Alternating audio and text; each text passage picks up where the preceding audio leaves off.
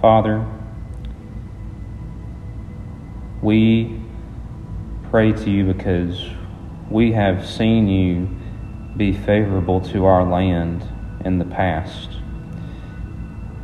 You have forgiven us, each one of us, our iniquities. You have taken all of our sins away. And you did that in Jesus Christ. In Him, your hot anger, which we deserved, is gone forever. But now, Lord, um, we face difficult times. We need you to restore us again.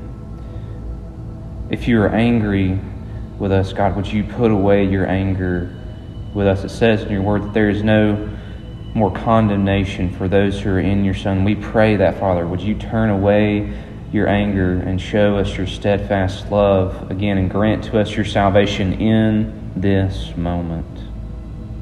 Help us to hear what you would speak. Would you speak a peaceful word to us so that we would not turn back to the same sin in our lives, that our society, our culture would not be given to sin again and again and again, but would you deliver us from that?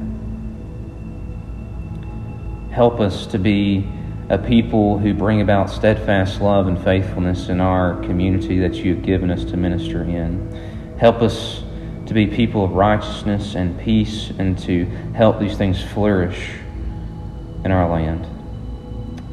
Lord, we pray these things so that faithfulness to you will spring up from the dry ground and that righteousness will rain down from the skies.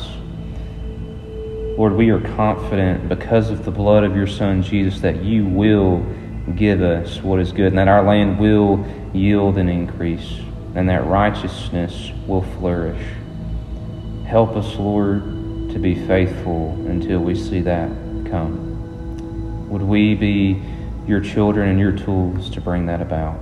We pray for this in your Son's name. Amen.